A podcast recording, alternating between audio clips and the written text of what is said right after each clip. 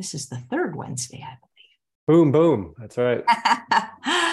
hey, everyone, and welcome to Chef AJ Live. I'm your host, Chef AJ, and this is where I introduce you to amazing people like you who are doing great things in the world that I think you should know about. Well, today is the third Wednesday of the month, which means it's time for Dr. Stephan Esser. And today he's going to be telling us the truth about supplements. Please welcome him to the show. Chef AJ, great to be with you as always. Let's uh, get right in and have fun together. This is a hot topic and a crucial topic for all of us who care about our health to understand a little bit more. We're going to start with the basics of supplementation. We're going to go to some high level stuff, and then I'm going to give you some recommendations at the end. So, we're going to talk about the what, the why, the when, the where, and the should you or not. So, Let's start right in. Introduction Supplement is the addition of an extra element or amount to something. And when we talk about supplements, there are a lot of different categories. You got vitamins, minerals, herbs, oil supplements, hormone activators, multivitamins, multiminerals, the list goes on. And so it's important when we look at each of these categories to identify do we need them? Should we be taking them? What are their side effects? What are their risks? And uh, how might they help us? As it turns out, almost 80% of Americans use supplements on a regular basis. And so you can see this sort of breakdown over the last number of years. This is some of the more recent data from the vitamin and mineral industries. Uh, so just kind of a, a progressively climbing use over time. And what is most commonly used are going to be multivitamins, right? So 98% of supplement users take vitamins and minerals, and 73% of them take a multivitamin this perception that using a multivitamin will be beneficial to my health because it's going to fill in the little sort of empty spaces or cracks. Now, with the standard American diet, of course, one must question is it really make a difference? If you're just eating Mickey D's and Chick fil A, does it matter if you take a multivitamin? Yay or nay? And we're going to talk a little bit about that. What other things are people using though? Well, herbals and botanicals, right? 40% of users replied that they're using some form of herbal or botanical. Things like cranberry extract for urinary tract infections, turmeric for inflammation and pain, echinacea for you know immune system function, milk thistle for liver detoxification. There's a smattering of these different herbals and botanicals being used. And then, of course, sort of special little supplements here, things like melatonin for sleep, omega 3 fatty acids, as we'll talk about for ADHD, for immune function, for heart health, for dementia, and the like. Also, sports nutrition, very popular, right? 30% of users using some form of supplement for their sporty activities, whether it be hydration drinks, recovery powders, mm. or protein powder drinks, bars, and the rest. And then, of course, weight management, extremely popular to use a host of different herbals and supplements like chromium picolinate, right, Garcinia cambogia, et cetera, uh, to facilitate uh, weight management and weight loss. Over time, we see, right, the amount of the use of supplements kind of changing and varying, right? The types of supplements used, right? So we get these 20 and overs uh, right, compared to our older population, we begin to see some variation on the type of supplements used. You can see that in better form here, where you notice that ages 20 to 40, right, multivitamins, and then a few other smattering of things. And we see 60 and over, look at the difference. All of a sudden, vitamin D significantly increasing, omega 3 fat use significantly increasing, uh, calcium significantly increasing in its use. So, depending upon the age category, it appears that different groups use different supplements. And uh, part of that may be need, and part of that is likely marketing, as we'll talk about, uh, as far as what people really need. When you look at why people use supplements, their answers vary across the board everything from healthy aging to overall health and wellness to immune health and the rest. And I bring this up because today I'm going to challenge you to think about why are you doing what you're doing. We're going to have that conversation later in the conversation in the, in the, in the presentation. Is why are you taking a supplement if you are, and what are you hoping to facilitate with the use of it? It's interesting to look at the use of supplements in America versus the European Union. Uh, quite compelling to look at, right? Um, you know, you would think that if supplements were the God's gift to the universe, well, then America would be the healthiest nation on earth based on the amount of supplements used and the supplement market, how much we spend on it. Uh, but the projected amounts of continued climb in the supplement industry is quite impressive. This red being 2026, the projected climb. So, wow, right? If you want to make some money, maybe it's time you invest in a supplement market. Oh, could that influence some doctors' recommendation? Money? Never, right? But it was worth us talking about. So we're going to start off with supplements and the negative potential effects. We're going to start with adverse events, which means something that occurs as a result of taking a supplement or a pill. I'm going to present a couple studies. This one is uh, done over a nine year period following individuals who came to emergency rooms across the nation and looking at the various side effects that they experienced as a result of taking medications or, pardon me, taking supplements. Um, and so it's interesting when you look at these, right? Some of them uh, you can kind of see are a little, I think, bogus. Like, for example, this one, an unsupervised ingestion by a child. There were 946 cases out of a total of 3,600 seen, but this is considered as an adverse event of a supplement. Well, that's not really fair. That's not really, uh, you know, a side effect of using it appropriately. So we always want to, when we look at data like this, kind of break it down, right? Because if you twist this data a certain way, you're going to say, oh, wow, look how dangerous all these supplements are. But the reality is unsupervised ingestion by a child, right, who takes a whole ton of iron, let's say, and then needs their stomach pumped, that's not really a side effect of the supplement. That is a poor parenting, right, or some random chance event. Nevertheless, we do see that there are a lot of different reactions that can occur to individuals, right? You kind of see it through here uh, whether they be difficulty swallowing just due to the capsules with some level of choking or airway obstruction, whether it be nausea and vomiting or abdominal pain, whether it be severe allergic reactions or an upregulation of anxiety, uh, as well as heart palpitations. You can see that with chest pain and tachycardia as one of the leading sort of adverse events.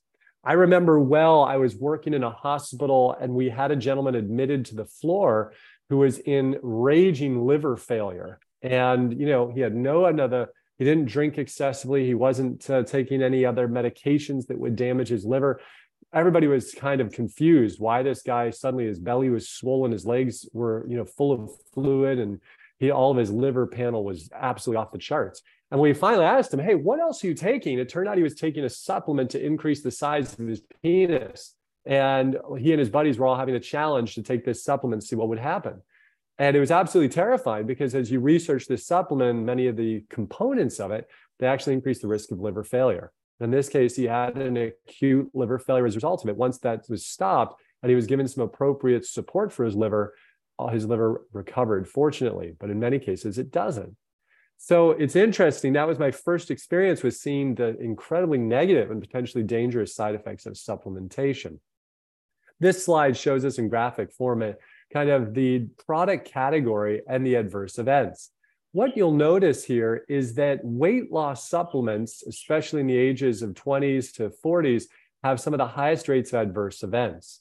Many of these weight loss supplements are concocted in such a way to increase metabolism by increasing heart rate, which can lead to an elevation in heart rate, a more rapid heart rate, as well as abnormal heart rhythms, right? And palpitations and some chest pain, severe anxiety, and the rest.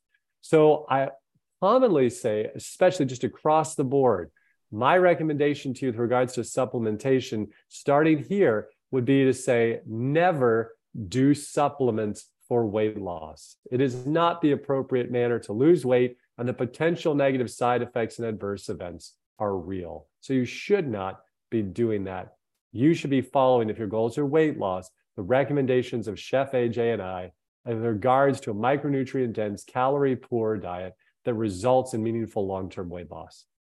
Another study following 41,000 unique adverse events across the US over almost three year period showed once again that there are quite a few different potential side effects. And again, look at the bottom here. Mark products marketed for weight loss and glycemic or blood sugar control were the ones most likely to induce adverse events and result in an individual having to see a physician for evaluation and management. So, again, kind of using supplements for weight loss, absolutely not the right choice. Using supplements for blood sugar control, also not the right decision, um, and want to be very conscientious and careful because each of these can result in side effects, whether it be hypoglycemia, lowering your blood sugars too low, resulting in you passing out or having problems, uh, or as I mentioned, the palpitations, the chest pain, uh, and other abnormal symptoms. So, what do we know? Almost 80% of people use supplements, a lot of different reasons they do so. And people are spending billions of dollars per year on supplements. It is a massive industry. Adverse events are real, but the majority of them appear to occur in the areas of weight loss supplements and also, as mentioned, glycemic control.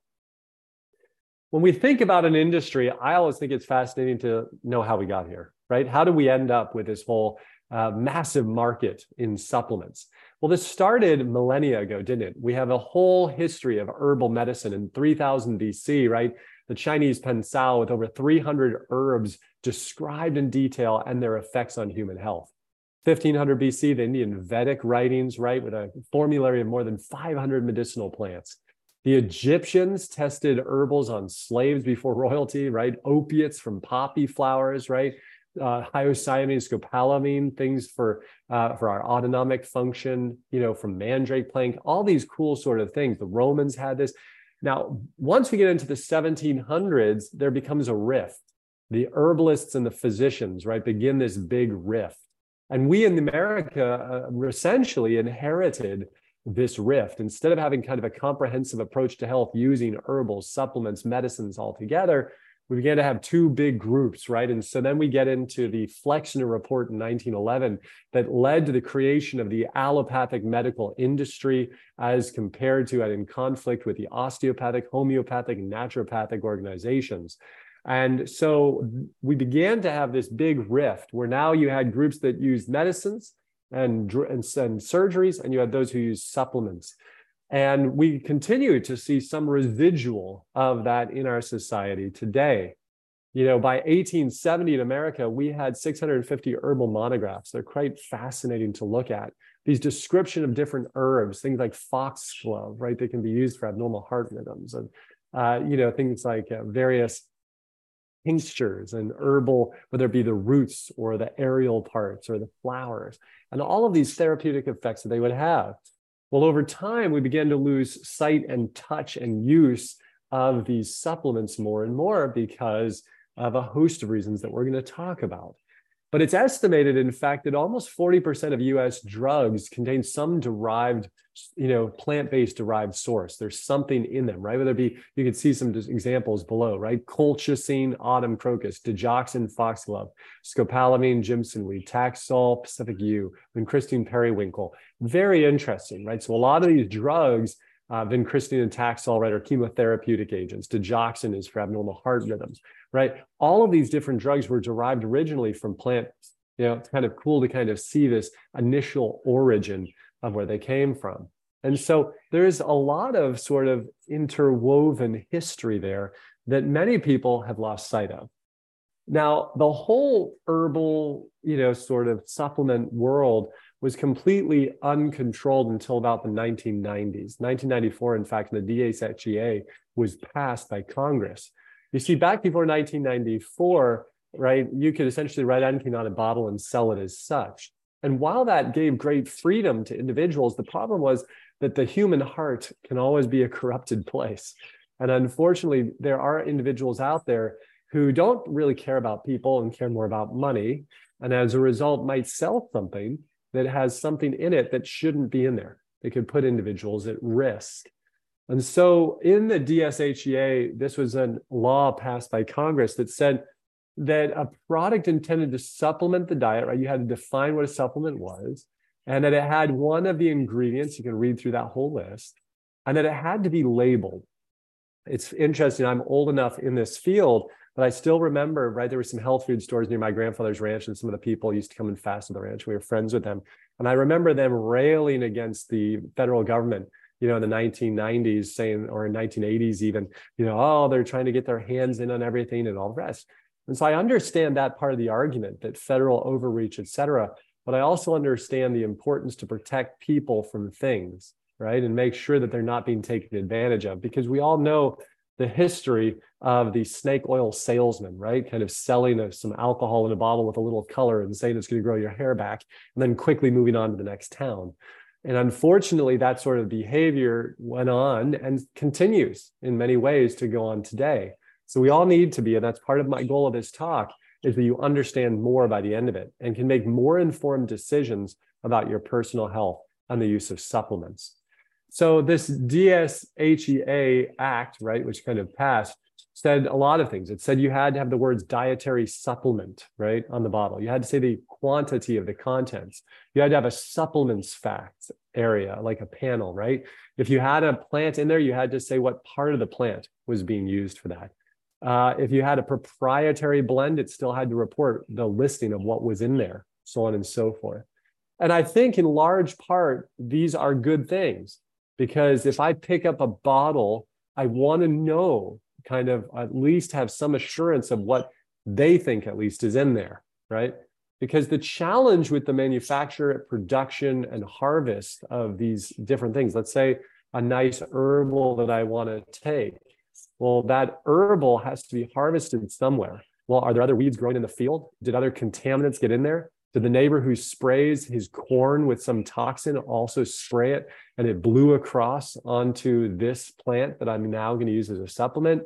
Um, when the supplement, when this plant was harvested, was it dried, dehydrated, and processed in a machine that use, has aluminum?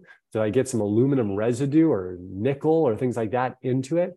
This is the challenge that we face uh, with the use of products that come not from our own homes. And so we have no control over exactly the path that got it to us.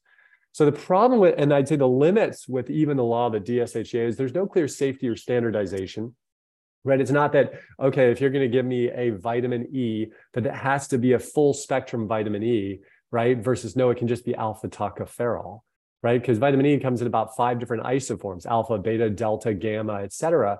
And each of these isoforms has different physiologic effects on the body. So if you're taking vitamin E and it's just alpha tocopherol, that potentially, as we'll talk about, can be very inflammatory to the body. So should there be more law that says, well, if you're going to sell vitamin E, that it has to be the full spectrum? I'm not sure. But most importantly, you and I need to be educated about that. And that's why Chef AJ and I are here with you today. But the other problems is there's no required adverse reporting, right? So let's say an organization is making a supplement like the guy with the penis enlargement product, and he goes into liver failure. Well, that organization, if they find out about that, don't have to report back to anybody that it happened. They can either just pull it off the market or they can keep marketing it and wait till they're 200 cases or wait until they get a lawsuit, right? But again, if they have it all positioned with an LLC and this, that, and the other, maybe they'll be able to protect themselves and won't even really bear the burden, right? So, oh gosh, this is this is challenging, right? Because I don't like over, excessive government overreach, but at the same time, I want to keep people safe. So, right, things for us to think about. What do we want at the end of the day? We want to enhance our health. We want to reduce our disease risk. We want to avoid adverse events. We want to spend our money wisely. In order to help you with that, you know, there's a problem because people in need, that might be you and I, are vulnerable people can be poorly educated, making them vulnerable, right? Remember, much of the American populace has less than like a fifth grade education or eighth grade education. And then there's this huge lucrative industry, right? $46 billion spent in supplements in 2020. So we've got this bad intersection people needing something, lack of education, some people wanting to help, others just wanting to make profit. And all this is conglam, you know, in here. So E, wow, right? Even let's say I start a supplement company. I make sure I source everything wonderfully. I develop a great name for the supplement company, and then I sell the company after 10 years. Well, now everybody expects a certain level, right? It's assumed that it's there. Well, is it still there when it got bought by some investment group, right? Or some global conglomerate? Or are they going to actually just be like, the heck with this, let's just make money and go? And that's the problem because what we think isn't always real. So if you look, these 14 mega corporations own the supplements you may have heard of. Check this out Garden of Life, owned by Nestle, Douglas Laboratories and Pure Encapsulation, owned by Nestle, Renew Life, owned by Clorox, right? Swanson, owned by SPC. You know, the list goes on.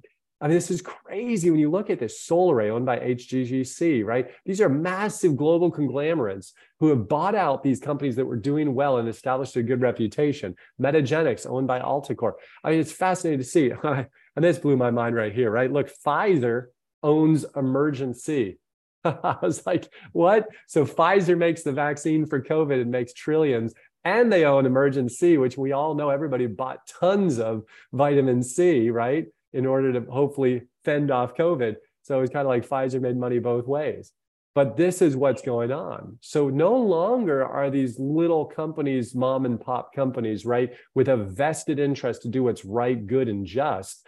They're organizations whose goal is to make their committee money, right? To make their stock, you know, owners make money. That's what the goal is. And we need to remember that, right? You and I are our own health CEO for our health we are not the CEOs of these companies. And so we need to make sure that our goals are in alignment with whatever their goals are. So that if you're taking some of their products, you understand that truly they have your best interest at heart, yay or nay. The world's globalizing. And so we're kind of left in this challenging headspace, right? Of like, okay, if I'm going to take supplements, whose supplements, when, where, why, how's the product? Because even doctors who claim that uh, these are my supplements, the majority of them just have supplements made by another company and then they slap their label on it. And they're selling you the same product that you're getting from some random globalized company, but they put their name on it. That's the reality. Because the amount of time, energy, and cost it is to try to create your own supplement line with your own manufacturing organization. I mean, it's it's outrageous. So as a result, so for example, if I wanted to go to a company like Metagenics or some of these others, I could say I'd like one that just says Dr. Esser's, you know, special supplement on it. And they'll make that for me. That's one of the options that they have instead of having their name on the label. So you want to be very careful and conscientious. And it takes us back to this place. The foundation of your health is your lifestyle. Then we've got the physical modalities. And then we move to supplements and pharmaceuticals. But I don't want you to be misunderstanding what a supplement is. A supplement is not a foundational right tool for health. A supplement is in something in addition to an already excellent program. And as we'll talk about, that should have specific reasons that you're taking that supplement. So let's get into it. What does the science show? Well, my friend Mark Twain said it well lies, damn lies, and statistics, right? But that's the truth, right? We can twist and bend the data and the evidence to make it say what we want it to say all too often. So we went back to this slide. Multivitamins. This is the thing the majority of people are taking.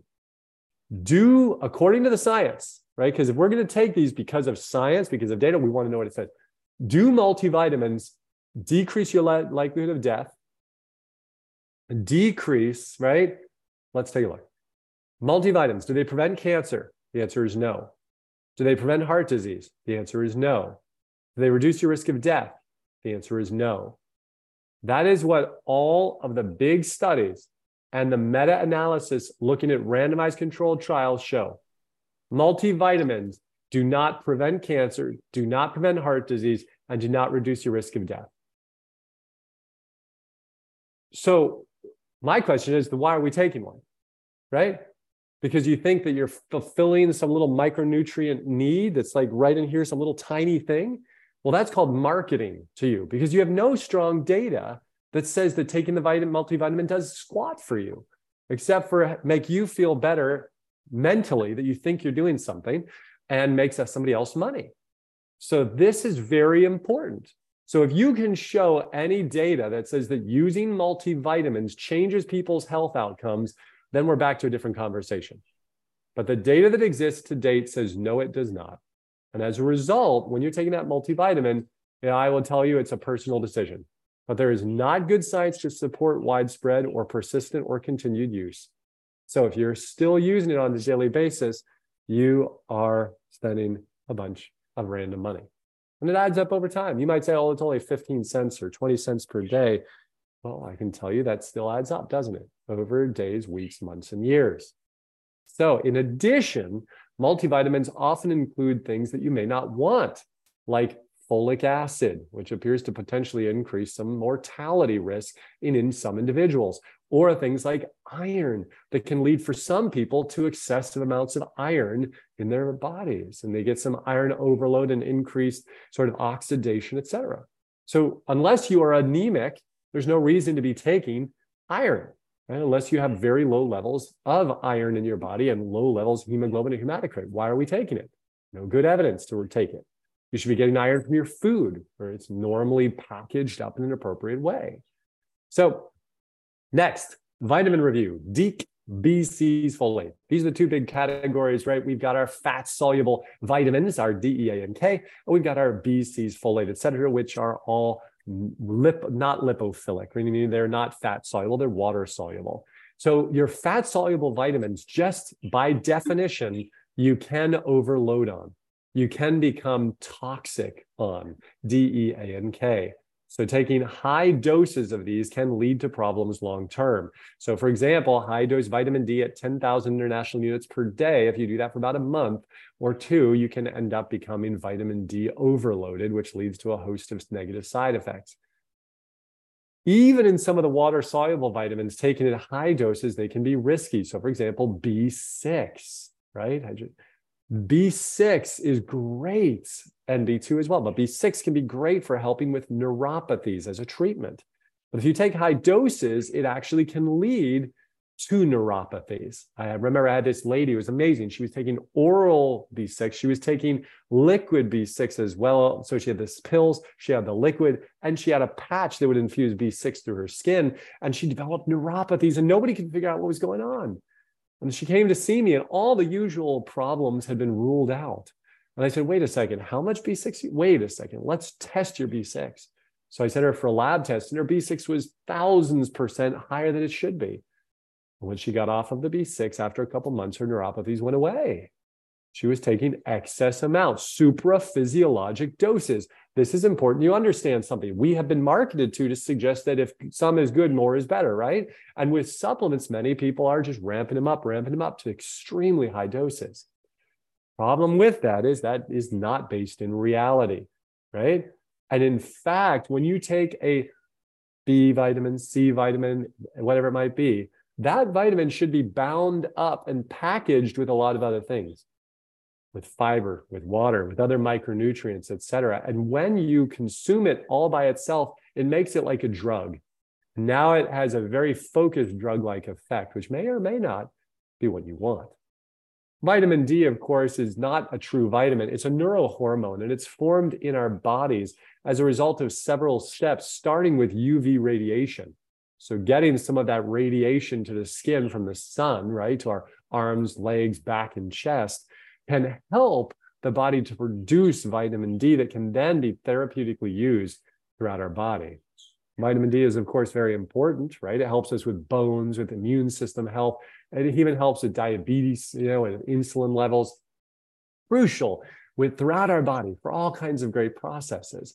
But does it reduce the risk of dying? Well, large cohort studies and meta analysis which suggest yes, there is some mild improvement in mortality risk. Whether or not it helps with things like heart disease is questionable. And now here's what I would say. What I'm telling you is that these studies say that elevated vitamin D levels in your bloodstream appear to be predictive of better health with heart disease, with right death, et cetera. But I'm not saying that taking vitamin D changes these outcomes. That's the challenge that you and I face because the majority of studies that show that specific supplements, quote unquote, specific nutrients are beneficial, what they're really looking at in a study is well, what are the average blood levels an individual has who's otherwise healthy and what is a low level of people who's sick? Well, that level can be influenced radically by nutrition, by exposures like sun, by toxic exposures, by genetic polymorphisms. In other words, different genetic pathways that some people have and others don't. So if you just look at the data and say, oh yeah, everybody has high vitamin D, uh, you know, lives longer.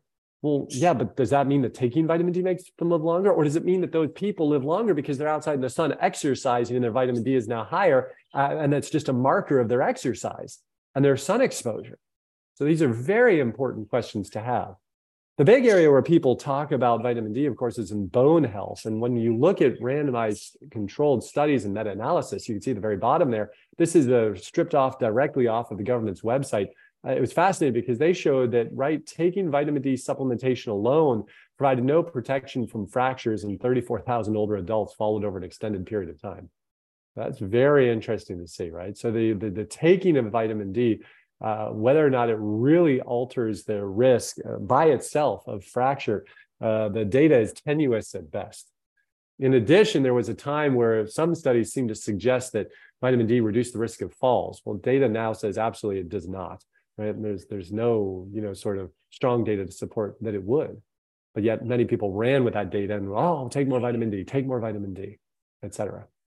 So you know when we get to here, right, your ideal serum levels, right, are they more than 30? Are they more than 40? Are they more than 50? Right? Where, where's the healthy spot, right? To kind of get that.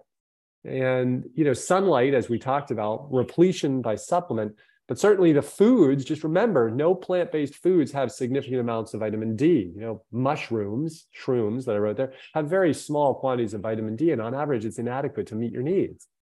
So if you're over 50, if you have darker skin, if you work indoors, if you're right? Kind of female gender, if you have strong family history of osteopenia, osteoporosis, if you're a strict plant-based person like I am, you know, you need to know what your vitamin D levels are. So you should test and not guess. I do think there's value to that. And you would like to know what your vitamin D levels are. I don't I don't go, oh, there's one hard number for everybody, but I'd like your vitamin D to be above 40 or so. I think that's reasonable. Now, I've taken vitamin D maybe 20 times in my life, and my vitamin D levels are always normal. So I don't take vitamin D. But again, I'm testing, I'm not guessing. So if you take your get your vitamin D level tested and you're less than 20, I would argue that you probably would benefit from some repletion based on the data that exists. But I wouldn't expect it to by itself be some wunderkind where suddenly you feel amazing and everything resolves in your life and you feel like a million bucks. No, you've got to do all the other hard work, all the nutrition, all of the exercise as well. But try to achieve as a basic 15 minutes total body exposure when the sun's greater than 45 degrees of the horizon. You don't need to bathe nude like Chef AJ does on her roof, but you can kind of make sure you get your arms, legs, and upper back exposed to the sun. That's important, right? To kind of get that sun exposure. I don't think I don't even think Chef AJ heard me. Um, then we've got the vitamin C levels. So vitamin C right? Turns out it's everywhere in our body, right? Look in the eye and the lens and the pituitary. These are the quantities of vitamin C kind of everywhere, even our gastric juice, so on and so forth. And so vitamin C is this water soluble vitamin, right? That is very important for us to have throughout our body. People with higher rates of serum vitamin C, meaning in their bloodstream, have lower rates of death from heart disease, various cancers, uh, et cetera. But that doesn't mean that vitamin C supplementation is what resulted in their health benefits. It means they're eating foods that are rich in vitamin C, and thereby they have elevated serum levels of vitamin C. You see, it's very difficult, just as an aside, to do a good study on supplementation and long term health benefits because you would have to literally lock some people away somewhere, feed them very specific foods, and track them for 10 years. Nobody's ever done those studies. So as a result, we're left with more of these randomized studies of people living in society and who are reporting what they ate. And we know how inaccurate that can be, right? Because self-reported description of what you ate. I mean, how many of us remember what we ate four days ago on a, you know, on a Friday night at, you know, X hour? So, ah, gosh, that can be challenging. Now, based on the literature that exists, by the way, with vitamin C, it appears to shorten the duration of the common cold, but does not reduce the risk of getting ill. And the dosing on taking vitamin C for true therapeutic benefits with regards to URIs or upper respiratory infections is extremely high. Like starting with around a thousand milligrams every 30 minutes, and then taking that until you start having diarrhea, and then dialing back to a thousand milligrams once every hour. That is where there's actual appears to be some very therapeutic benefit. But that's not how most people take it. They take a thousand milligram once or twice a day and see if they feel better. So we need to make sure we track some of the data. I like the Linus Pauling Institute. So if you Google search lpi.oregonstate.edu slash mic slash vitamins, very interesting. They've got huge web pages with all the data and the science for every single micronutrient, every supplement, all of this. It's very interesting and very science based. The recommended dietary allowances for vitamin C, you can see them. You can look at these later. You can kind of freeze this screen and look. But you know, when you look at where it all comes from, it comes from the sort of foods that Chef AJ and I recommend. All the bright, colorful, fresh vegetables and fruits. This is what we need to be loading up on you see the absence of vitamin C, of course, results in scurvy with a host of problems with collagen and bleeding gums and unhealthy bones and all these problems. Well, men and, and you know got scurvy on board ships because they didn't have fresh fruits and vegetables. It wasn't just because they didn't have limes. It wasn't like they had key lime trees throughout Scotland and everybody would like harvest key limes on a regular basis and they didn't have massive 727s flying key limes from Puerto Rico or wherever to you know Scotland. People got scurvy because they weren't eating potatoes. Remember, potatoes, white potatoes have a lot of vitamin C in their skin. Yeah. And so people were not eating these fresh fruits and vegetables. And as a result, they ended up with scurvy because they were just eating wheat flour or some sort of corn flour that was dried or whatever it might be, some meal with water or beer on the ship.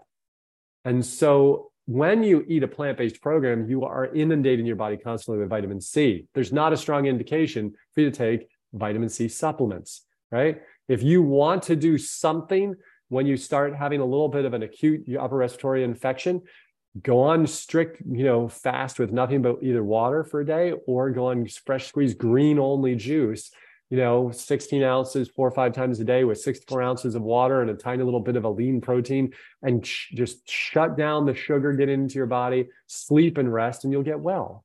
But if you want to supplement, you need to, as I mentioned, do a very high dose of vitamin C to actually have therapeutic benefit. Otherwise, it's placebo. Calcium. This is another one, as we saw, a lot of people using calcium supplementation, especially over the age of 60, almost 20% of people taking calcium. Calcium is crucial. It's used with vitamin D and parathyroid hormone and thyroid hormone in order to help balance out circulating calcium levels, which are needed for neural health, for your neurons to fire appropriately, as well as for your bones to form. And right, we have a lot of calcium in our bodies. Now, as it turns out, though, calcium itself is meant to be kept in this equal balance. So if you're taking large quantities of calcium, your body doesn't even need it because you've got enough in your bones and enough in your food uh, your body has to do something with it. So it increases your risk of kidney stones. And most tragically, it increases your risk of a heart attack by t- almost 15%, right? So in women over the age of 50, if they are taking calcium supplements, they increase their risk of cardiovascular disease, of heart disease and a heart attack by up to 15%. That's real when you look at the slides below. Look at the diseases of the heart being the leading cause of death in women and in men. So what happens, right? You consume a calcium supplement like calcium oxide, on average, some ground up oyster shells, and you get that into your bloodstream. It's a quick, sudden burst of calcium in large quantity. Your body binds the calcium with cholesterol, oxidizes it, and creates the plaques along your arteries. Not cool. You want to be eating calcium rich foods like your deep green leafy vegetables, where now the calcium absorbed slowly in small quantities over a progressive period of time not just this huge burst. And you want to be eating all those vegetables that help reduce inflammation, right? And now your body's less likely to form those plaques. You can see some sources of calcium, right? It's all over the place. White beans, right? Kale, pinto beans, broccoli, red beans. Again, these are slides from the uh, Linus Pauling Institute. That's why they also have a bunch of meat and you know uh, dairy type things on there. But you can see, right? I was just eating some fresh figs, right? But here from dried figs, quarter cup, 61 right? Uh, you can get calcium all over the place, right? And so if you're worried about your calcium, number one is you should get it tested. If your serum calcium is totally normal and your parathyroid hormone and your TSH are totally normal, you're getting plenty of calcium. You don't have to take it. See, people have this weird thought in their head. They think if I take calcium, it suddenly goes from my mouth to my gut into my bones, and I get strong bones. It's completely inaccurate. Your body takes that calcium in, it looks and goes, I don't need more of this. I've got plenty of calcium. The issue is that your estrogen is dropping, or that your thyroid hormone is dysfunctional, or that you don't exercise and do strength building. So your osteoclasts, right, which are the little cells involved breaking down bone, they're working but your osteoblasts, which are building your bone, are not working. So your osteoblasts are like, dude, you're not exercising, you're not pushing your bones hard. So why am I going to take the calcium and do anything with it? I'm just going to leave it there or let you pee it out. So you've got to remember, taking calcium is on average not the problem for the majority of people. Most people in America are fine on calcium. And if you're worried about yours, get it tested. Ideal serum levels, you can see it, right? But you should also check your vitamin D, thyroid hormone, TSH, and parathyroid hormone and make sure those are all there. Again, avoid calcium carbonate, calcium oxide, avoid these basic supplements unless there's some very specific reason, like you got a parathyroid hormone dysfunction, you've had a surgery up here, and now your calcium levels are constantly low. Those are the people who should be on calcium. But otherwise, you should be eating a calcium diverse diet, right? With a, you know, getting plenty of calcium from a very diverse, multicolored diet. What about our B vitamins? Well, there are lots of them out there with all kinds of cool names. I remember I memorized them once. They were so much fun to run through B1, 2, 3, 4, 5, and all the different names. And if you don't get enough of them, they lead to bad things, right? Anemias, dermatitis, neuropathies, all of these things that none of us want, right? But the reality is, if you're eating a well balanced, playful, colorful program, you don't have to worry about them. But it's interesting to look, right? These are some nice slides, right? Showing the different areas where you, if you have low levels of such B vitamin, you're more likely to have this, right? Depression, memory loss, cheilosis, glossitis, a, a glossy tongue with inflammation, all of these things. So if you've got some weird, funky thing going on, and all you've been eating is a teetotaler's diet of some brown bread and a little like you know, cup of tea, you might have a B vitamin deficiency, right? But if you, or if you have some bowel like gut dysfunction where you're constantly having diarrhea, et cetera. But the reality is, yeah, if you're taking drugs like loop diuretics or antacids, right, or PPIs or hormone replacement therapy, or all, all of those drugs can lead to you developing B vitamin dysfunction. Oh, interesting, right? It's not just the, the fish parasite right, in Vietnam that leads to people with B vitamin deficiency. So again, this is why I'm a huge, huge advocate to try to reduce your medication needs. Because the more drugs you're on, the more potential side effects that you don't even know are happening to you, right? Like one of the leading causes of B12, right, deficiency for many people ends up being that they're taking all these medications that impair the formation of, right, uh, intrinsic factor in the absorption of their B12. So we, we don't want these things. So B12, of course, is water soluble. It's stored in your liver. You only need tiny little amounts every day, but it's a crucial molecule for everything from immune health to your brain to red blood cell synthesis, et cetera. And so, you know, get your B12 checked, know what it is. Yours should be nice and high up in there, looking healthy. I mean, my B12 levels every time I checked in is in the 600s or so and I take a B12, like 5,000 micrograms, whatever I think about it, which isn't every day. And so this obsession of like, I've got to take my B12 every single day or bad things will happen to me. No, actually, your body's able to recirculate it pretty effectively. And so taking 5,000 micrograms twice a week, three times a week, whatever. You know, for me, I've got some little cherry flavored thing that doesn't have any much else added to it and is overall healthy and it's like okay i actually like the taste of it. I'm going to pop it in whenever i want. I'm sure you can take it every day if you want that just increases your cost. That's up to you. So get your b12 levels checked. That's the key. If you have a malabsorptive pattern if you're on drugs that cause you to limit absorption then you need to be more conscientious right? But if you check it it's totally normal. You check it again in six months or a year and it's totally normal. Great. You're fine. You're good to go. You don't have to obsess. You don't have to be worried and I do think for those of you who aren't familiar with the story, it's worth saying remember, an absence of B12 in the vegan diet is not an argument for it not to be what is meant for phys- human physiology. The absence of B12 is as a result of us washing our fruits and vegetables. Because remember, B12 is formed by bacteria on the ground. And so if, right, you wash your fruits and vegetables, which you should, you end up washing off the majority of those bacteria. And as a result, you no longer get them in your gut. So they're not producing B12 for you. When the cow has B12 in its flesh, the B12 got there because of the bacteria in the gut of the cow. And because it's eating off the ground all day, it's getting all the bacteria. But we humans decided that chronic diarrhea was not fun. And so we decided we'd start washing our fruits and vegetables so we'd be less likely to get it. But that's what led to us having a need for some of the B12 supplements. Okay. Vitamin E, important for cell mediated immunity and healthy cell membranes. As I mentioned, there are a lot of different isoforms for this. Now, early studies showed that vitamin E was inversely related to mortality. In other words, people who had higher levels of vitamin E in their bloodstream were more likely to live long and with fewer diseases. The problem was they then did studies in which they gave people vitamin E as a supplement. You know what they found? People actually died earlier when they were receiving the supplement. Now, the naysayers would argue, of course, that, well, they were largely using alpha tocopherol. And I did a little study the other day. I went in the local supermarket and I walked around to all the vitamin E's. 85% of all the vitamin E's were only alpha tocopherol. They were incomplete vitamin E forms, right? They didn't have all the isoforms. And so it may have been that, but that's why that increased mortality. Or it may, in fact, be that vitamin E is purely a marker for the consumption of bran, of the outer coating and layer of this insoluble fiber of things like whole wheat, you know, et cetera. And so vitamin E is just a marker that that person is eating more of that type of food. So again, uh, there's not a strong indication to use vitamin E as a supplement for the majority of us. We should be getting vitamin E from our nutrition. Uh, but you can use vitamin E as a great solution to put on your skin, right? If you have some sort of a little dried out area or the like. But again, here is the right. This is what's concerning: vitamin A, vitamin E. Here are your studies for you. Some meta-analysis, kind of looking at this all-cause mortality, showing us that, for example, when you take large quantities of vitamin A, right, it was associated with an increased all-cause mortality.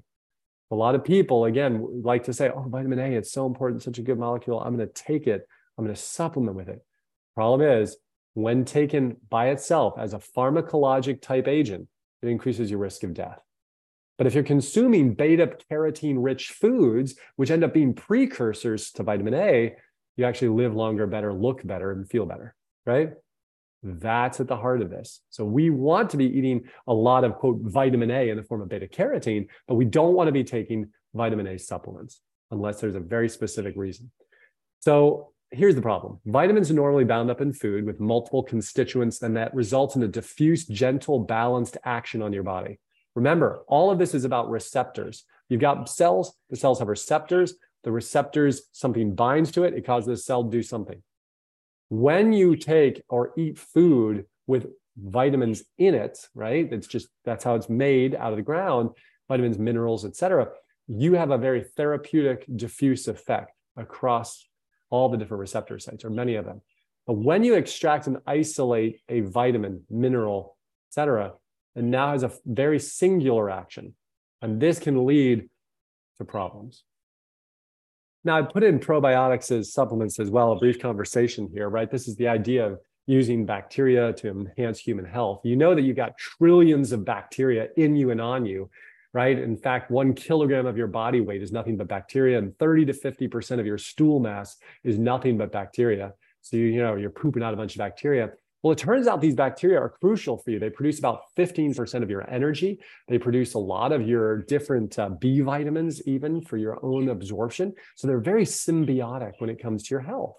So the question always was well, if you take, right, if you take um, probiotics, can it help facilitate further the production of these essential nutrients, help with immune function, uh, help uh, outcompete pathogenic infections, right? Can they do that for you? And, you know, uh, well, the data is kind of mixed. The reasonable data would suggest that using probiotics to help with things like ulcerative colitis or Crohn's disease, there is some benefit in the literature.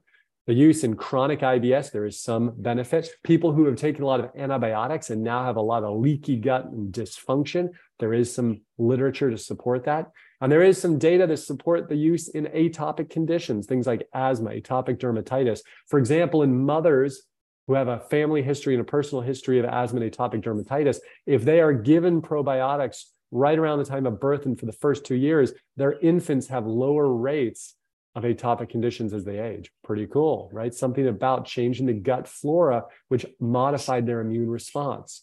So, again, if you have any of these issues, taking probiotics on a regular basis may make some scientific sense. But if you're otherwise healthy and don't have a lot going on, taking probiotics on a daily basis is not based in the science. And in fact, just costs you money. What about omega 3s? Omega 3s are a fascinating area, right? So, omega 3s and omega 6s are some of these uh, long chain fatty acids that are required for human health. You can see here the parent molecule omega 3s being linoleic acid, and omega 3s alpha linoleic acid. The body requires us to take in these in order for us to produce EPA or DHA. And as it turns out, right, don't forget about 70 to 80% of the mass of the brain and the nervous system is nothing but fat. And in fact, about 30% of the brain in by weight is DHA. So it's very important for our body to have these fats, not only for the function of the nervous, to the overall nervous production, but it turns out for regulating gene expression, for reducing inflammation, right? Because it's a potent antioxidant capacity, as well as for just overall immune, neuroimmunologic health. All of this interplay is occurring, and we need omega 3s for that. The recommended intake of omega 3s, you can see this is from the NIH's website. It kind of lines up that for adults, on average, 1.1 to 1.6 grams per day on average, right? As the basic, according to the National Institute of Health recommendations, that this is a quote, adequate intake, right?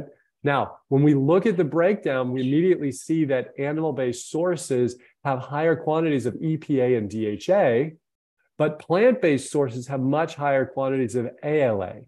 Remembering, of course, that animals get their DHA and EPA, they're deriving it from ALA in the large quantities often of algae that they consume in the ocean, right? That's why when you look, for example, at something like, where is it here? Uh, bu- bu- bu- it's on there somewhere, but I don't see it. Um, so you've got oysters, you've got shrimp, right? Very small quantity, et cetera. So these bigger animals, right, are like chicken, right? So our our our land-based animals, like here's your ground beef, right, and your chicken, have very little omega-3s, right? They're far more going to be on the omega-6 side, which can be more pro-inflammatory as a result of the grain, et cetera, that they're feeding on. So these omega 3s that have benefit are initially derived in the form of ALA from algae and the like. And then they go up the food chain into uh, these aquatic organisms. Now, by definition, omega 3s cannot be synthesized by humans. So when we are consuming these, right, the problem comes into conversion. So let's go back to this slide. Here's flaxseed oil, right? Right, or flaxseed whole. You can see it right here right at 2.35, right? English walnuts 2.57, chia seeds 5.06, so on and so forth. Well, when you consume that, there's a conversion limitation. So studies on young men and young women showed that males, only 8% of the alpha linoleic acid was converted to EPA, and only 0 to 4% converted DHA. And then we had kind of females, 21% to EPA and 9% converted DHA. So there is a pretty significant drop off in the conversion from ALA into the EPA and DHA. And the EPA and DHA are going to be the most functional forms of the omega 3s in our body with regards to neurologic health and all the other health benefits they have. So the studies say that, okay, omega 3s are important for human health. They appear to have a positive effect on heart disease risk, mental health, and cognition. But here are the problems with the studies that exist to date. The studies on average find, for example, let's especially talk about cognition, because that's the big area that people want to talk about with omega 3s. Do omega 3s decrease the likelihood of developing dementia? Here's what the science says studies find that people with higher levels of serum, meaning bloodstream, DHA and EPA, have notably lower rates of dementia, even up to about 20% reduced risk. But if you take adults over the age of 60 and you randomize them to either omega 3s or another just placebo, there is minimal benefit to supplementing them with omega 3s. So, what does this say? To me, this says the following that if individuals eat a program of nutrition over multiple decades in which they are getting adequate quantities of omega 3s, they are then creating healthy brain tissue and decreasing their likelihood of developing dementia. The data is not there in large randomized controlled prospective studies to support saying that if you are now 60 or 65 and you start taking omega 3s, that you're going to radically reduce your risk of dementia over the next 20 years. There's no data for that. So that's very important for you to know. Now, in addition, we always want to ask the question can you get omega 3s from a plant based program? Well, let's look. Here's some of these. Look at this walnuts, flaxseed, chia seeds, navy beans, avocados, Brussels sprouts, firm tofu, etc. Look at the amount of omega 3s per cup, per ounce, so on and so forth. And let's break it down based on the NIH recommendations for adequate intake. So the goal we said was 1.6 grams per day. If we do the conversion on that and say, okay, well, only 20% of that will be converted to EPA, right? In women, let's say, right? Well, then we need to consume at least eight grams per day of omega 3s in the form of ALA to achieve the 1.6 grams if we convert well. Yeah. So that's the idea. We need to consume at least eight grams. Well, how can you do that? Well, I put it together right here. What if you ate one ounce of flaxseed, a cup of tofu, a cup of Brussels sprouts, an ounce of walnuts? Right away, you're having 10.8 grams of ALA consumed per day right there. So you can, in fact, begin to look at the nutritional requirements of your body, look at the nutrients found in different sources, and identify the ones that will not otherwise compromise your health. So, for example, if you have severe heart disease, or if you struggle with food addiction, or if you want to radically lose weight, you might say, well, I don't want to eat all those walnuts and all that flaxseed, Dr. Esser. So, okay, well, then let's identify other sources, other food sources like the, the beans, et cetera, and the Brussels sprout, et cetera. And you need to look at the volume you need to consume in order to achieve the ALA recommendations and still have that adequate quantity taken in. I do think that's important. I do think that that's valid. And in addition, you're of course getting so many other micronutrients bound up with these food products that you're going to consume. If you're otherwise slender, you have no major heart disease, and you don't struggle with food addiction, then having that flaxseed or having that little bit of walnuts, I'm not worried about you. But you need to know yourself, right? And so if you immediately start with one ounce of walnuts, the next thing is it turns into the whole bag of walnuts, and now you put on five pounds, or your cholesterol and triglycerides are going through the roof, that's problematic. And so we need to identify this is where it gets specific. This is not a one size fits all. This is you as the CEO of your health company identifying and saying, hey, I think that it is important I get adequate omega 3s in my diet, and I'm going to do so in a very meaningful and intelligent way, in a way that doesn't compromise my long-term success. This great example is, you know, similar. We see this in guys who are wanting to weight lift a lot and put on pro, you know, kind of lean muscle mass, or ladies who want to do the same. And they go, Well, I've got to now eat all of this, you know, kind of beef. And it's like, no, no, you don't. You just need to look at your nutritional portfolio and identify more calorie dense foods that will allow you to get adequate calories and adequate protein, but don't compromise your health with the high cholesterol, right? Foods and high saturated fat foods. So same thing here with the omega 3s. It can you can achieve the required and recommended amounts of ALA that then converts into the EPA and DHA and be totally fine. It's kind of interesting, right? Because I, I, probably have had fish maybe three or four times in my whole life, kind of a thing. I certainly none in the last 10 years. And um, it's fascinating because, right, I've never had a problem with my omega 3s. Now, you can get your omega 3 levels tested. There are a couple companies out there that test your serum levels if you're curious. But again, that's a snapshot in time. It is not a snapshot historically, right? So it'll tell you what your average levels are now, but it may be of value to you. And it's interesting as the CEO of your health company if you want to look at that. Other supplements to consider for use turmeric, boswellia, ginger, things for inflammation things for joint health. And you see kind of all the benefits here uh, as compared to standard medications.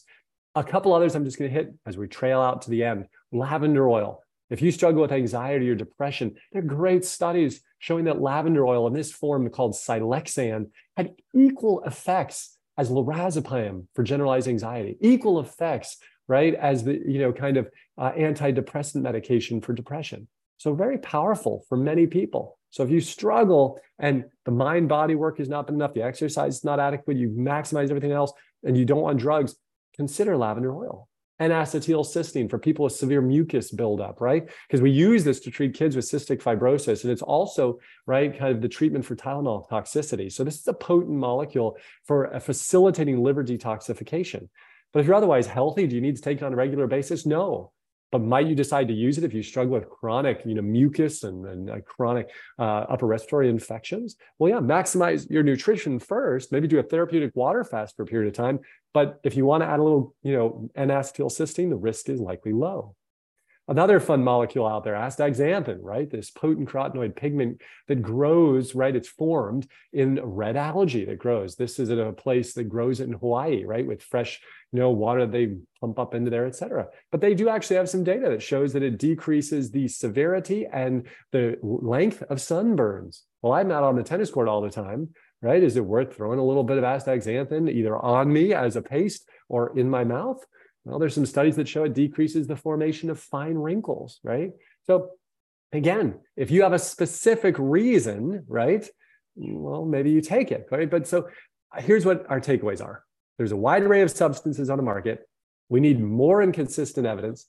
Processing and preparation is variable and the effects are unclear. My recommendations on supplements are the following. Let food be your medicine. Let supplements be just that, a supplement to an excellent diet. Use supplements for specific conditions. Do not use them as a general, I'm going to take this. It's just, I don't know, I just take it, right? Because all you're doing there is spending money and potentially having risky side effects for your health.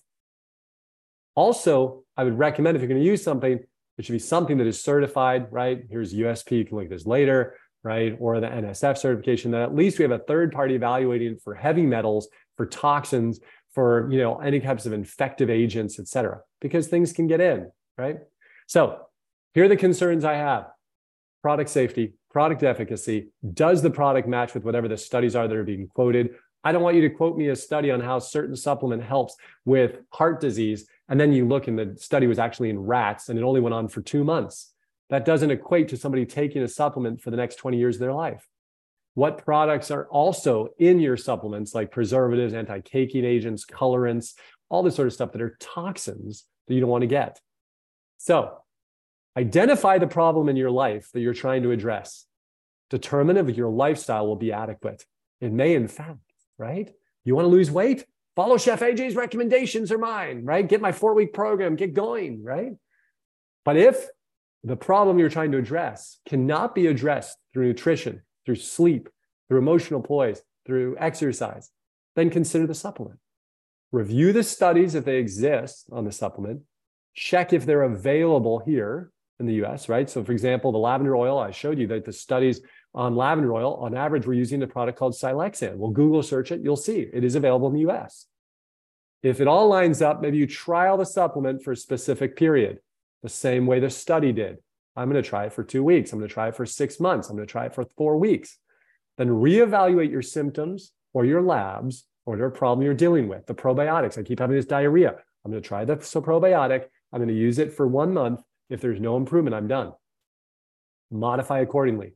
Don't build up this war chest of supplements on your countertop, and every morning you're popping all these things. You have no idea why or if they even help you, but you've just always done it. I know we're running out of time. You all can look at these later. These are some examples, right, of people using supplements in a less than ideal way. I love this. I have an earache. 2000 BC, here eat the root. 1000 AD, the roots heathen, say the prayer. 1850, the prayer is superstition, drink the potion. 1940, the potion snake oil, swallow the pill. 1985, the pill is ineffective, take the antibiotic. 2000, the antibiotic's artificial, here, eat the root.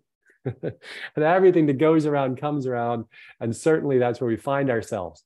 So the truth about supplements is number one, that the food you eat is even more important. And number two is that a supplement should just be that supplement to an already excellent nutritional program. And with that, I'll end.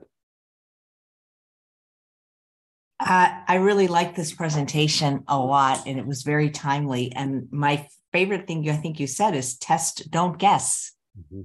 Yes, absolutely. Because, you know, as much as I admire so many doctors, you know, they say, well, Dr. So and so said to take this, but maybe taking this isn't right for you in the amount the person says. And so many people just just take stuff because somebody says without really knowing what they're taking and why. That's right. And my grandfather always talks about this. It's a very fine and dangerous line for us as physicians. We have a dire desire to help, uh, but there's also an opportunity to generate income. And so many physicians uh, come up with their own brand of whatever. Um, and and then they start marketing it heavily and pushing it. And once they begin to do that, they're kind of then they're lost. There's no way for them to come back because they now have a vested interest, et cetera. And that's why to date, I've not started my own supplement line or done those sort of things because I worry that even though I'm well intentioned, I would get sucked in by looking at my bank account and going, well, why have I only sold that many? Let me put another ad up. Let me send an email out, you know, et cetera. Um, and at that point, then you become a pill pusher, right? And a snake oil salesman. Uh, and that's that's a risky place to be because then you compromised your integrity. Yeah, well, I know Dr. McDougall wholeheartedly agrees with you, and and and you know sometimes you you feel like there's a conflict of interest if the person that is telling you to take the supplement is the one that's actually selling it or manufacturing it. Oh, for sure. And I think, I mean, I, I have such a, you know, kind of respect for Dr. McDougall. I mean, he could have made millions of dollars off of supplements by this point, um, you know, just with his name, reputation, what he's done. And the fact that he's chosen not to do that is uh, of great credit to him. Yeah. And you know, um, I mean, I do take B12, like, like, you know, because we're mm-hmm. supposed to. I yep. take it very rarely now because it was too high and I was just paying for expensive urine. But I the brand I chose to take is the one I, I saw sold at True North, which is called Pure Encapsulations. But now you tell me they're sold by Nestle, and it's like, I don't know if I want to take that brand anymore. That's right. You know, well, and at the heart of it, right, is many of these companies still will make clean, quote, you know, okay products, but it's just yeah, you hate to see that because then it kind of robs you of this feeling like, you know, you're doing something over here that's, you know, unique and good and whatever. But at the end of the day, as a CEO of our health company, we just want a good, clean product, right, that meets our needs. Um, but, but yeah. I, I don't. I want to respect your time. Do you have time for any questions that have been sent in? Yeah, today I do have a couple minutes if you want to address anything. Otherwise, we'll, I would appreciate it. And guys, if you're watching on Facebook, we can't see your comments. So you have to go to YouTube if you want us to see you in the chat. And in general, not in general, when there's, a, I guess it's a medical doctor, you do need to submit your questions in advance because we have so many. This first one is from Vi, and she says, My cardiologist says I cannot take an omega 3 supplement because I'm on Eliquis for AFib, a blood thinner. I'm whole food plant based, and I eat one tablespoon of ground flaxseed and one tablespoon of whole chia seeds at breakfast daily in my oatmeal and lots of dark leafy greens. Is this enough omega 3s? Which omega 3 test do you recommend? I mean, it sounds like you're addressing, right, with using the, the concept that I showed you, right? A kind of one ounce equals this, so on and so forth. So the likelihood is you're probably fine. Now, again, whenever people say eat a lot of dark leafy greens, I think Chef AJ and I roll our eyes because we say, well, what does that really mean to you? and so need to make sure that you are really crushing it there, you know, big, massive salads several times per day, et cetera. Um, but if you're curious to test yourself, I think the most commonly used one is just called Omega Quant. Um, and so you can get that and you prick your finger, put a little blood on it and send it back to their lab and they give you an answer. Again, as I mentioned, right, this is a momentary check in time of what your omega 3 levels are. But if you're curious to know them and they're worthwhile knowing, uh, sure, check it, see what it is. And if it's crazy, crazy low, hmm, interesting. Then we need to readdress the nutritional aspect. Okay. So we've had other guests on the show that said the finger stick they don't recommend. They mm-hmm. always recommend the venipuncture just yeah. for accuracy.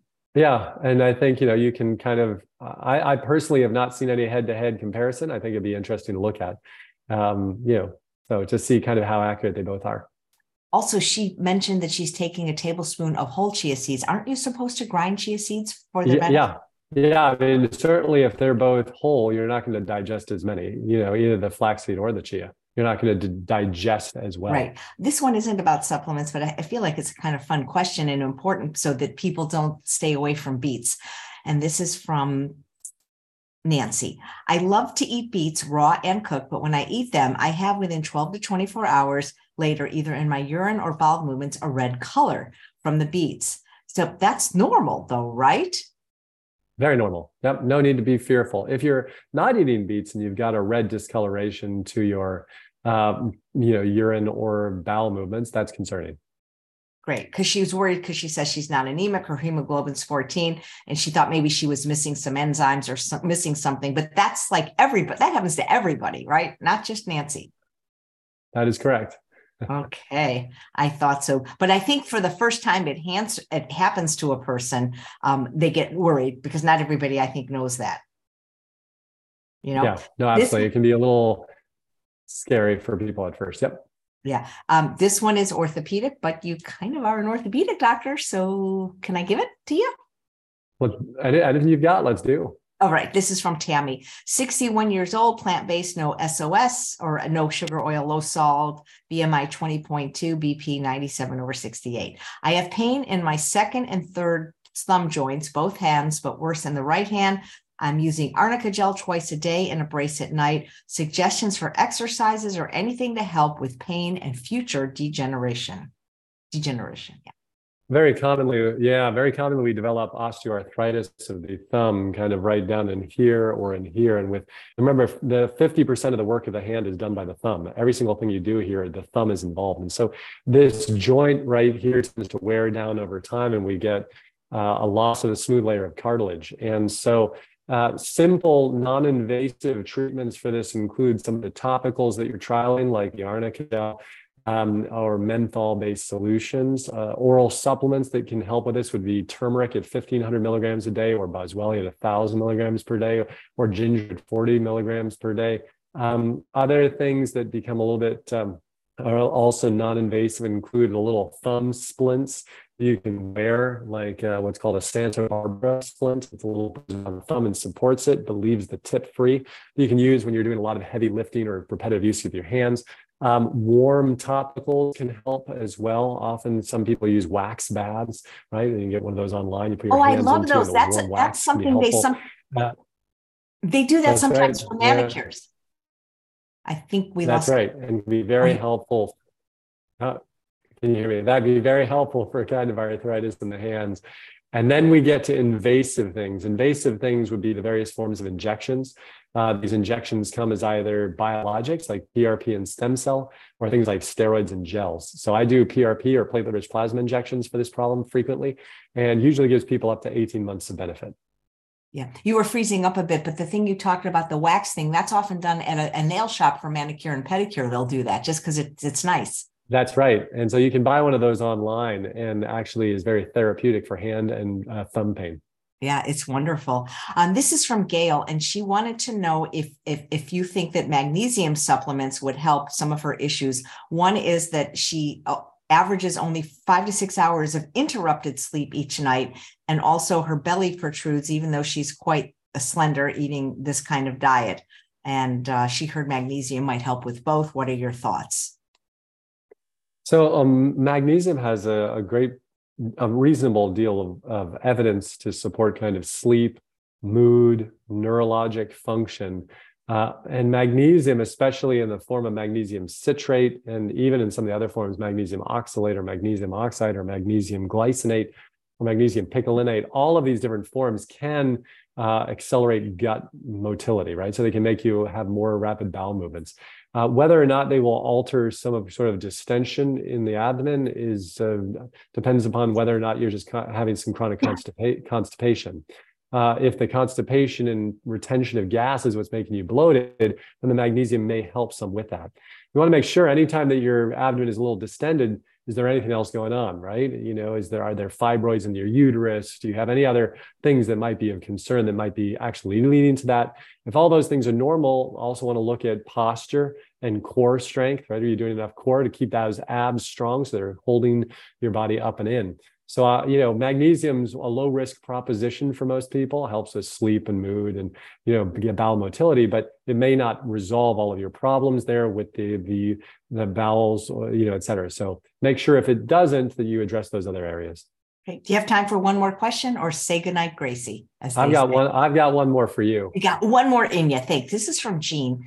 And she says, as a postmenopausal woman, I am concerned about the mixed information regarding how excessive supplemental calcium and vitamin D might increase the risk of existing atrial fibrillation. What are your thoughts?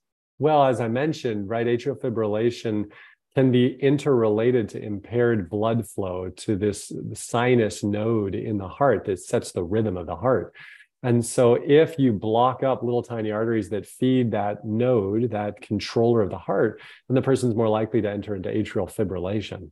And so, consuming large quantities of calcium as a supplement, as I mentioned, increases that risk of heart disease. Uh, and so, it arguably could increase the risk of atrial fibrillation. So there's no reason to be taking calcium by itself. We should be, first of all, testing your calcium level. If it's totally normal, you, you should just be getting calcium from your food. So again, testing that calcium, parathyroid, thyroid hormone levels, all that's normal. Eat a well-balanced, diverse diet uh, with you know calcium variability, meal to meal. And so that's something I will address briefly is that don't make sure that you're not getting sucked into this false perception of looking at your meal as though it's got to be perfect in every single area every single time. Like I post on sometimes social media, and I hope you all join me at Esser Health on Instagram or Facebook. I often post what I eat. And sometimes I'll put up on there like, I ate nothing but watermelon for lunch. And people go, Where's your protein? Where's your this? Where's your that? What are you gonna do? Oh, there's no omega 3s, et cetera. I'm like, what are you smoking, people? Chillax, right? Not every single meal has to be this perfect balance of every single macro and micronutrient. But what we need to look at is the global diverse, right, over days and weeks, what we're consuming to make sure that we're getting adequate X, Y, and Z. So you don't want to use that as an excuse to eat poorly, but you make sure, right? So like Chef AJ and I will often like talk about it. If you just you're not even hungry, right? Why are you eating? Have a glass of water, right? Wait until your hunger appears, but not this feel not this tendency or this feeling that you've got to have every single meal perfectly balanced amount of proteins, fats, carbohydrates, micronutrients, blah, blah, blah, blah, blah, et cetera. Yeah. But rather a diverse, well planned out long game that gives you all the nutrition that your body requires. And then, as I said today, supplementing where and when appropriate based on specific needs that you've identified by understanding your health fully and completely. You know, Dr. Esser, have you read The Pleasure Trap? Of course. Well, one of the chapters is looking for health in all the wrong places. And Dr. Lisle and Dr. Goldhamer make the case that in the majority of cases, the lack of health isn't caused by deficiencies, but by excesses. Absolutely. 100%. The Chinese proverb says that you live off of a quarter of what you eat, and your doctor lives off the other three quarters. Absolutely. And people are always looking to add, add, add when the reality is, is that maybe it's time to take something away. Love it. Okay. Well, I love you. You are just a wonderful guest, and I appreciate it so much. Thank you, Dr. Esser. Bye, all. Take care. And thanks all of you for watching another episode of Chef AJ Live. We have a bonus show in just about five minutes with Meg Donahue from Mama Sezz. We got an amazing discount this week if you're interested in trying the products. And tomorrow at 9 a.m. Pacific time, I have a first time guest who blew me away when I heard her speak at the Seattle Veg Fest. She is a vegan radiation oncologist, and she's going to tell you what you need to do to avoid cancer. Take care. Bye bye.